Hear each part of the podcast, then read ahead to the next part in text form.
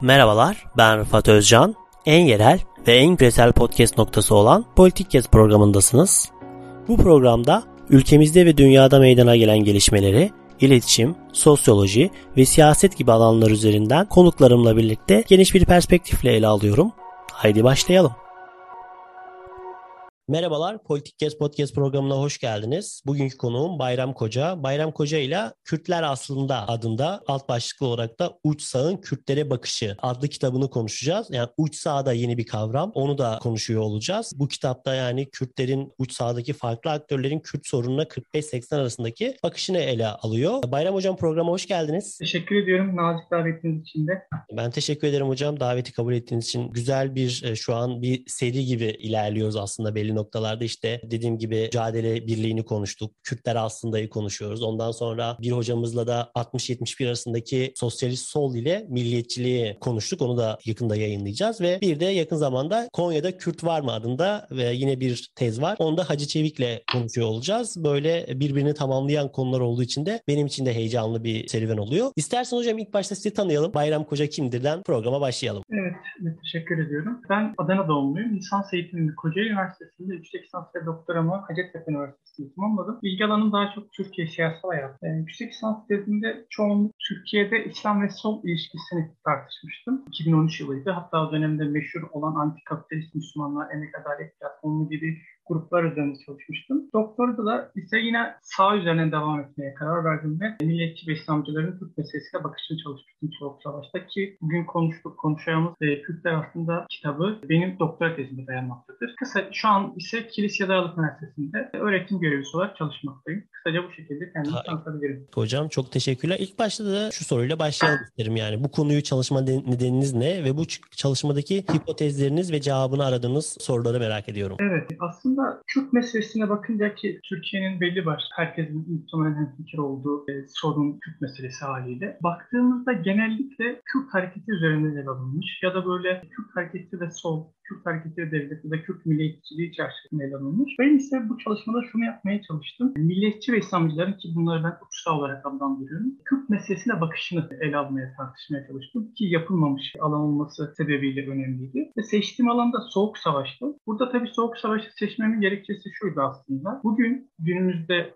hem AKP, MHP hatta Kürt hareketi çerçevesinde de baktığımızda yani hem uç sağ dediğim hem de Kürt hareketinin 60'lı ve 70 yıllarda oluştuğunu görüyoruz ve bunlar da tam Soğuk Savaş döneminde kabul etmekte. Ben de bugündeki tartışmaların aslında Soğuk Savaş dönemine dayandığını iddia ediyorum tezimde ki tezlerimin başında bu gelmektedir. Bu çerçevede konuyu tartıştım, ele aldım. Genel itibariyle baktığımızda şunu söyleyebilirim kestirmeden hipotezlerimden biri şuydu. Aslında Kürt meselesi Soğuk Savaş sürecinde görece önceki ve sonraki döneme baktığımızda yani erken Cumhuriyet dönemine baktığımızda aslında işte Şeyh Said isyanı var, Ağrı isyanı var, Dersim tehdibi var ya da 80 sonrasına baktığımızda PKK'nın çıkmasıyla birlikte silah mücadele var. Bu ikisinin arasında kalan ve görece şiddetin olmadığı bir dönem ve burada Kürt meselesinin görece daha özgür bir şekilde tartışıldığını görüyoruz. Yani çok olmasa da derinlikli tartışmalar yapıldığını görüyoruz. Ben onlar üzerinden bugünü anlamlandırmaya çalıştım diyebilirim. Kısaca bu şekilde cevaplayayım. Diğer sorulara da zaten daha da açarım. Uçsa yani eminim ki birçok dinleyicimizin ilk defa duyacağı bir kavram. Bu kavramı da İlker Aytürk'le beraber daha çok duyuyoruz. Duyduk daha diyelim. Yani burada uçsa derken kimlerden bahsediyoruz? Sizden bu kavramı tanımlayarak aktörlerden bahsedebilir miyiz diye sormak istiyorum. Tabii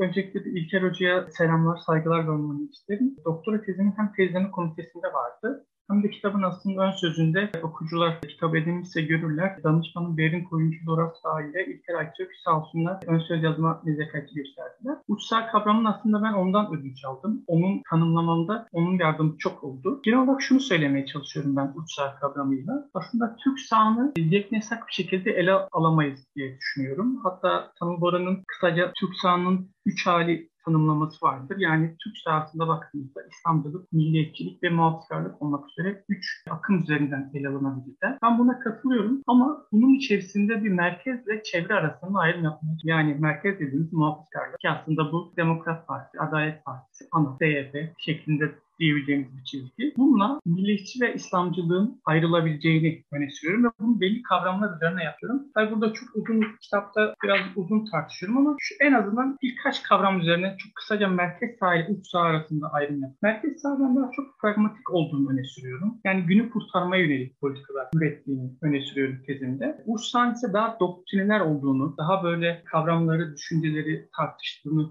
söylüyorum. Merkez sağda diğer ayrım noktası kalkınma vurgusunun önemli olduğunu söylüyorum. Yani icraatin ön planda olduğunu, hatta bunu Menderes'ten, Demirel'den günümüze kadar getirebiliriz. Yol yapmanın, fabrika yapmanın, baraj yapmanın önemli olduğunu itibarlar ideolojiyle haşır, yani umursamazlar diyelim en azından. Belli dönemlerde görece ideoloji vurgusu artmakla birlikte ama çoğunlukla kalkınmaya vurgu yaptığını söyleyebiliriz. Uç sahada ise kalkınma vurgusu daha cılız olmakla birlikte esas vurgu yaptıkları nokta milli ve dini değerler oluyor. Bu noktada da dinin, kimliğin ön planda olduğunu söylüyorlar. Ki uçsa diğer önemli bir nokta antikomünizme vurgu yaparken merkez sağda bu görece biraz daha cılız kalıyor diyebiliriz. Yani birinin pragmatik olması, öbürünün doktrinler, birinin kalkınmaya vurgu yapması, öbürünün daha milli ve dini değerlere vurgu yapması, devletin bekasını daha ön öncelemesi çerçevesinde değerlendirdiğimizde merkez, Türk saha içerisinde merkez ile uç saha arasında bir ayrım yapılabileceğini öne sürüyorum. Ki bu kavramda işte İlker Aybütürk sizin de bahsettiğiniz üzere Tanıl Bora da keza kullanıyor, kullanmaya başladı. Yavaş yavaş literatürde yer ediyor diyebiliriz. Biraz aslında bahsettiniz bu uç sahile sağ siyaset ya da merkez siyasetten bahsettiniz. Farklarını ortaya koydunuz ama uç sağ ile sağ siyaset farkını nasıl açıklıyorsunuz? Yani bir tane uç sağ mı var? Uç sağ tek midir? Evet. Tabii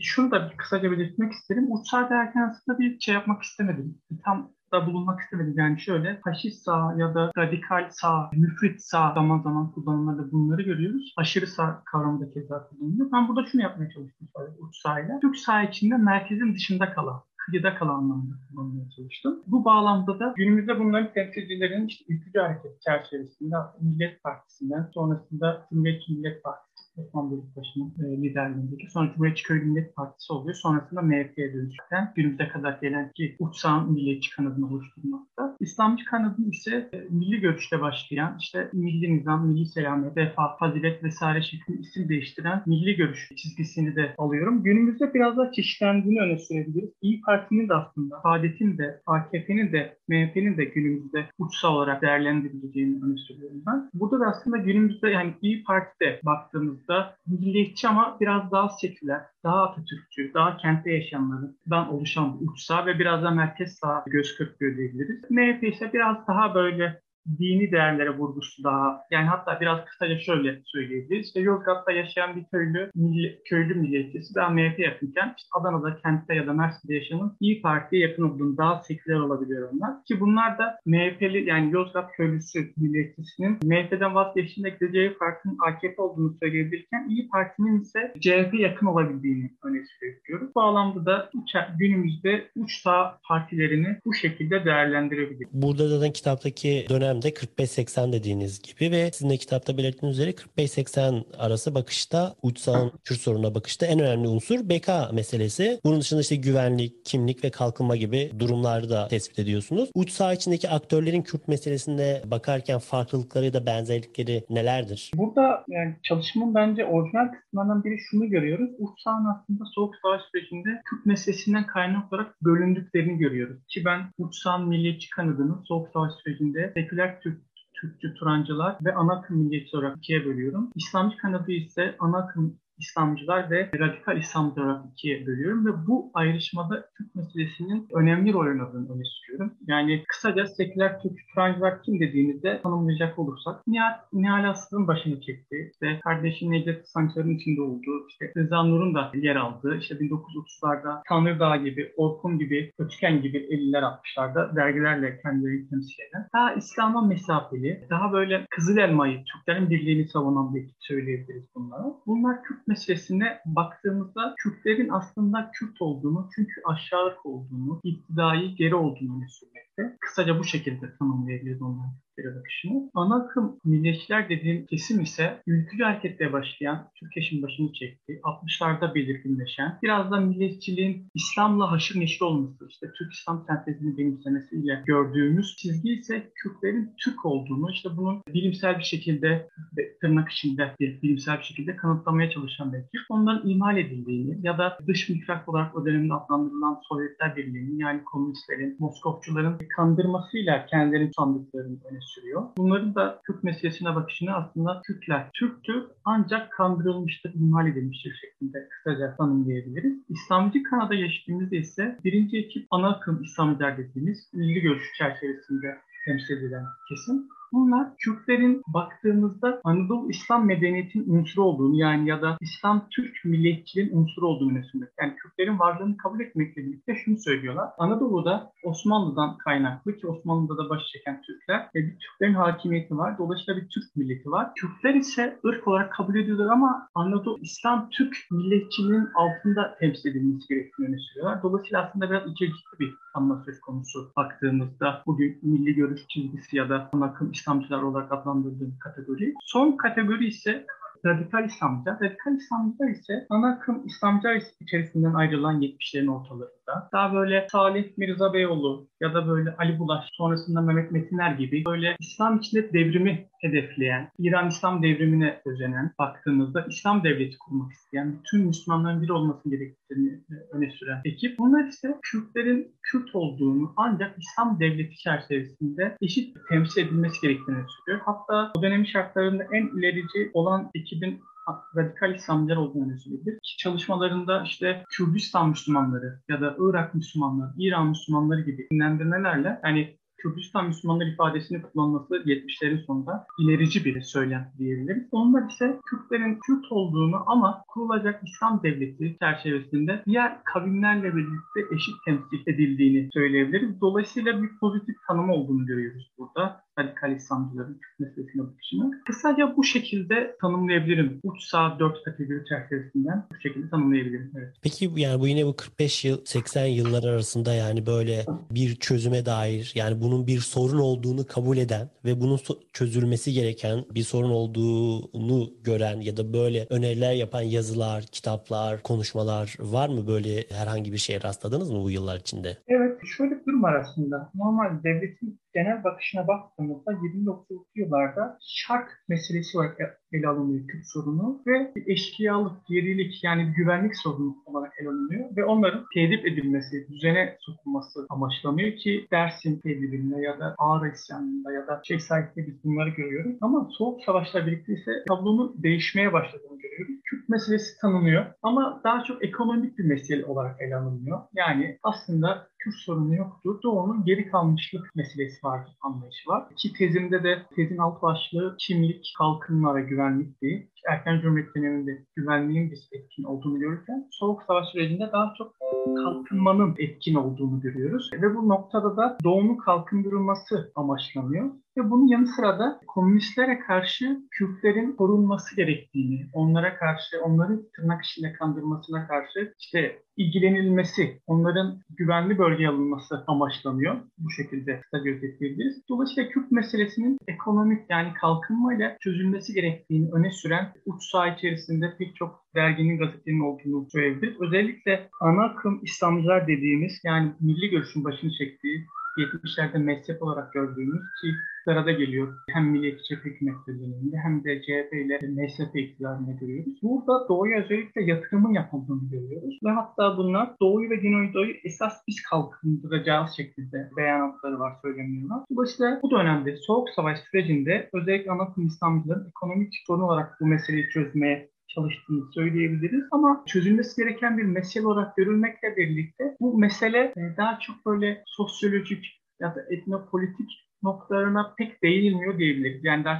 ekonomik mesele olarak ele alındığını söyleyebiliriz. Peki yine bu yıllarda yani 45-80 arasında baktığımızda Türkiye için üç önemli darbe var. 27 Mayıs, 12 Mart ve 12 Eylül. Bu darbelerden sonra Kürt sorununa bakışta nasıl değişimler oluyor? Bu ve ya da bu aktörleri nasıl etkiliyor? Evet, çok güzel soru. 27 Mayıs aslında bir kırılma yaratıyor. 27 Mayıs'a giderken 49'lar olayını görüyoruz. Yani 49 tane Kürt entelektüelin, işte kimisi öğrenci, işte bunun içinde Musanterler var vesaire var, Kemal Bukay var. Kullandığını görüyoruz 59 yılında. Ki Kürt meselesinde bunun da etken olduğunu öne sürebilir. 27 Mayıs darbesinde bu meselenin de Kürt meselesinde etken olduğunu İsmail Beşikçi özellikle öne sürüyor. 27 Mayıs sonrası aslında Kürt bölgesinde 55 tane ağanın sürgüne gönderildiğini, öncelikle sayı daha fazla 400'lerde. Kürt önde gelenleri toplanıyor, Sivas'ta kampa götürülüyor. Sonra bunun 55 tanesi Batı illerine sürgüne gönderiliyor zorunlu olarak baktığımızda. Ki bu 27 Mayıs'ın Kürt meselesine bakışında görüyoruz. Hatta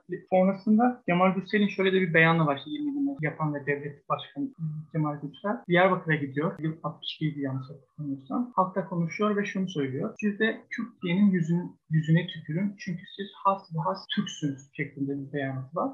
Bu aslında darbenin yani darbe rejiminin Kürt meselesine bakışını özetleyen veciz bir ifade diyebiliriz. Ama 27 Mayıs sonrası Kürt meselesine şöyle de bir kırılma yaratıyor. Yeni Kürt entelektüellerin ön plana çıktığını görüyoruz. İşte Musa Anter gibi, Kemal Bukay gibi, Tarık Ziya Ekinci gibi, İsmail Beşikçi gibi önemli Kürt entelektüellerin bu dönemde ön, ön plana çıktığını görüyoruz. Aslında ve burada biz Kürt hareketinde bir profil değişimini de görüyoruz. Yani daha öncesinde işte hem Osmanlı son döneminde işte şey Ubeydullah şey, şeyden Said İsyan'dan aldığımızda daha çok şeyhlerin, yaşlıların ve muhafızkarların ön planda olduğu bir Kürt hareketi varken 27 Mayıs sonrası 60'lı yıllarda seküler, sol, genç, eğitimli insanların bir sahneye çıktığını görüyoruz. Yani muhafızkarlıktan sola bir evrilme görüyoruz ki bugünkü Kürt hareketinin o sol yapısının da 60'larda oluştuğunu söyleyebiliriz. Ki bunlar önce kendileri Türkiye İşçi Partisi'nde temsil ettiriyorlar. Türkiye İşçi Partisi'nde işte Artur Ünsal kitabında Türkiye İşçi Partisi'nin üç ekipten oluştuğunu, işte Doğuluların, işçilerin başta olduğundan bahseder. Sonrasında bu ekibin Türkiye İşçi Partisi Partisi'nden koptuğunu, ki gençlerin de TKP Dev Gençliği'nde ayrıldığını ve devrimci Doğu Kültür Ocakları'nı kurduğunu görüyoruz. Burada baktığımızda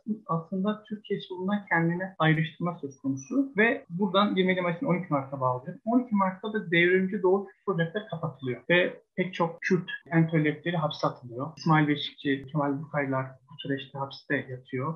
İşte orada gayet Kürt kimliğini baktığımızda savunan açıklamalarda, ifadelerde bulunuyorlar. Dolayısıyla 12 Mart'ın yapılmasında da Kürt meselesinin etken olduğunu görüyoruz. Buradan 12 Eylül'e giden süreçteyiz de özellikle 70'lerin ortasından itibaren biz Kürt solunun Türk solundan tamamıyla koptuğunu, işte PKK gibi örgütlerin de bu süreçte kurulduğunu, pek çok Kürt örgütünün kurulduğunu ve bunların bağımsız sosyalist Kürdistan'ı hedeflediğini görüyoruz 80'lere giden süreçte. Nitekim 12 Eylül'le birlikte de bunlar kapatılıyor. Bir kısmı hapse atılıyor. Bir kısmı işte PKK'nın bir şehir ülke dışına çekildiğini orada güçlendiğini görüyoruz. Bir kısmı yurt dışına kaçıyor. Türk diasporasının daha görünür olmasını, olmasına zemin hazırlıyor. Derken 12 Eylül ile birlikte aslında Kürt meselesi aslında uluslararası boyut kazanıyor Kürt diasporası ile birlikte. Sonrasında şiddet sarmalını tekrar görüyoruz. İşte PKK'nın çıkması. Ve bunun yanı sıra Kürt siyasi partilerin biz 12 Eylül sonrası kurulduğunu görüyoruz. İşte HDP, HADEP, derken bugünkü HDP'ye kadar gelen partilerin de 12 Eylül sonrası kurulduğunu görüyoruz. Aslında 27 Mayıs, 12 Mart, 12 Eylül Kürt hareketinde önemli kırılmalar yaratıyor ve kabaca bu şekilde özetleyebiliriz. Peki yine bu uç sağ derken yani tabii partilerden bahsettiniz ama isimlere baktığımızda yani bunun içinde işte şu an aktörler işte o bahsettiğiniz yıllarda etkin olan isimler var. İşte Türkeş var, Atsız var, Erbakan var ve Demirel var ve 80 sonrası da Özal var. Bu 5 ismin Kürt sorununa bakışlarını böyle yorumlarsınız? Onlar yine bir önce bahsettiğiniz minvalde tabii kendi partilerini ya da kendi gruplarını yönlendiriyorlar ama belki işte birebir bazı sözleri Kürt sorununa dair yaptıkları şeyler işte mesela kalkınma dediniz. Kalkınma işte Güneydoğu Anadolu projesi Demirel'le özdeşleşmiş bir proje gibi. E, bunların böyle bölgeye ve Kürt sorununa bakışları nasıl hocam? Evet. E, ilk olarak Nihal Aslı'dan başlayalım. Nihal Aslı biraz önce belirttiğimiz üzere e, uçsam Seküler Türkçü Kur'ancılar kanadının başını çeken kişidir ve Kürt meselesi konusunda da gayet açık fikirleriyle ön plana çıkmaktadır. İşte Kürtlerin iptidai olduğunu, yeri olduğunu, aşağılık olduğunu düşünmektedir. Hatta nasıl biz Çingeneleri Türk saymıyorsak Kürtleri de tabii Türk saymaz. Çünkü onları Türk sayarsak Türklüğe halel gelir. Türklüğün o asilliği, berraklığı bozulur şeklinde bir anlayışı var. Onlara sessiz olmalarını önermekte Ama illa 67 yılında Üçgen'de yazdığı meşhur bir yazı vardı. Orada illa eğer ayaklanmak istiyorsanız biz Ermeniler yaptığımız de yaparız. Yani onları soykırımla tehdit etmektedir. Ama illa devlet kurmak istiyorsanız da Birleşmiş Milletler'e başvurun Afrika'dan size bir yurtluk versinler şeklinde gayet hem Ermenileri hem Afrika'yı pek çok kesimi aşağıladığı ırkçı ifadeleri görürüz Nihal Aslı'da.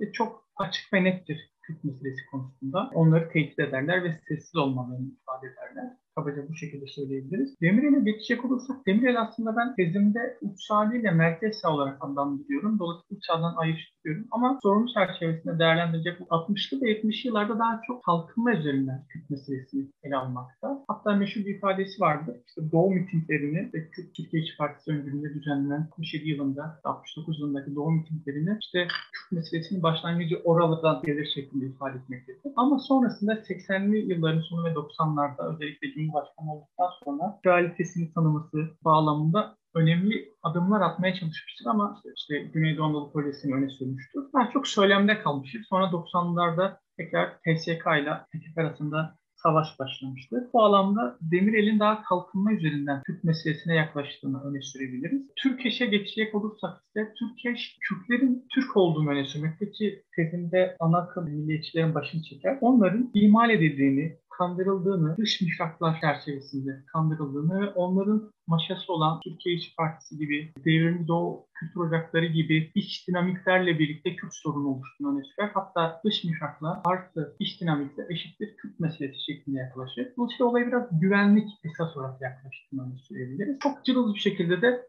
kalkınmaya vurgu yapıyor diyebiliriz. Türkeş Demirel Aslı. Özel de aslında baktığımızda 80'lerin sonuyla özellikle Cumhurbaşkanlığı olduğu dönemde federasyon tartışmasının başlaması, sonra Güneydoğu Anadolu projesinin öne sürmesi çerçevesinde Demirel'i önceler aslında baktığımızda. Hatta bugün Türk meselesine kimlik çerçevesinde yaklaşma dediğimizde biz bunu Özal, Demirel ve AKP ile adlandırırız. Bir Kürt kimliğini tanımaya yönelik Özal'ın, Demirel'in ve Erdoğan'ın adımları olduğunu öne sürebiliriz. Burada da esas adımın Erdoğan'la sorun çözüm süreciyle başladığını öne sürebiliriz. Son isim Erdoğan mıydı? Kimdi? Bu kadar mıydı? Yani Erdoğan'dan da yani bahsedersek güzel olur yani Erdoğan'ın da bakış açısı. Yani Erdoğan tabii ki siz e, AK Parti'yi şey ne derler? Ya bu uç aslında şey sorusunu sormak istiyorum yani. Uç sağla AK Parti'yi nasıl karşılaştırıyorsunuz? AK Parti uç sağın içinde midir size göre ya da dönem dönem değişen bir şey e, bir konsept midir ya da merkez sağda merkez siyasette mi görüyorsunuz AK Parti aslında?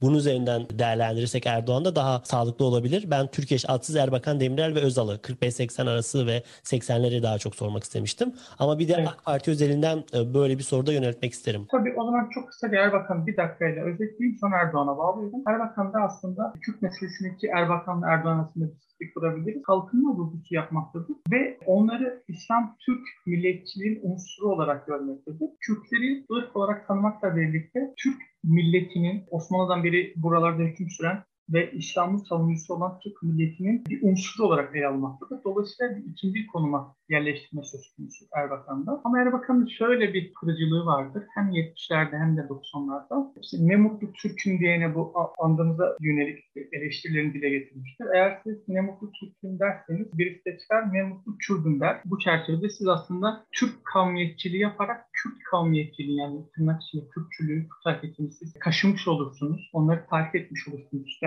Bu bağlamda da kavmiyetçiliği, milliyetçiliği özellikle uçsal milliyetçi kalıbını eleştirmiştir tabu kırıcı olmuştur diyebiliriz. Bu çıkışları döneminde önemlidir diyebiliriz. Buradan Erdoğan'a bağlayacak olursak ise Erdoğan tabii 20 yıllık bir iktidar söz konusu ve bu iktidarda önemli kırılmalar da yaşamıştır. İlk sürecini biz daha merkez sağa yaklaştırabilir. Sonrasında çözüm sürecini başlatması ki Türk kimliğini tanıma bağlamında en önemli ve somut adımlar atmıştır. İşte TRT şeşin kurulması, Türkçe dil kurslarına izin verilmesi vesaire pek çok adımın atılmış olması önemliydi. Ya da PKK ile Oslo görüşmelerinin başlaması, dünyalı görüşmelerin başlaması Türk meselesi konusunda önemli adımlardı baktığımızda. Ama sonrasında 7 Haziran sonrası Erdoğan'ın da güvenlik, kimlikten güvenlik çizgisine döndüğünü söyleyebiliriz ki bugün Cumhur İttifakı'nın yani AKP ile e, MHP arasındaki kurulmasında belki de çiment olarak ya da kal olarak görebileceğimiz temel meselenin başındaki meselesine tavrın karşı e, güvenlikçi yaklaşımın önemli olduğunu söyleyebiliriz. Ve özellikle 15 Temmuz sonrası devletin bekasının devam çıktığını görüyoruz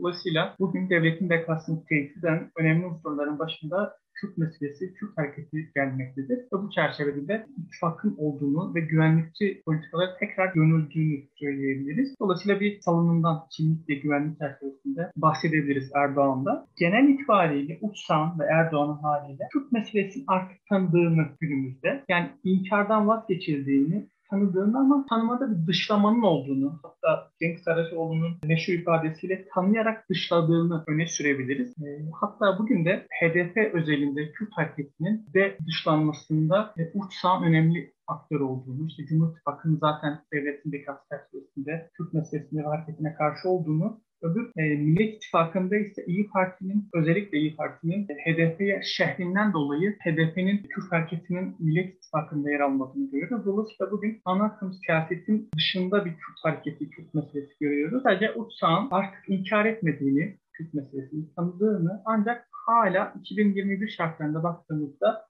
dışladığını ifade edebilir. Son olarak tabii hocam birçok bulgunuzdan, birçok buradaki çalışmanızdaki bulgulardan bahsettik dediğim gibi.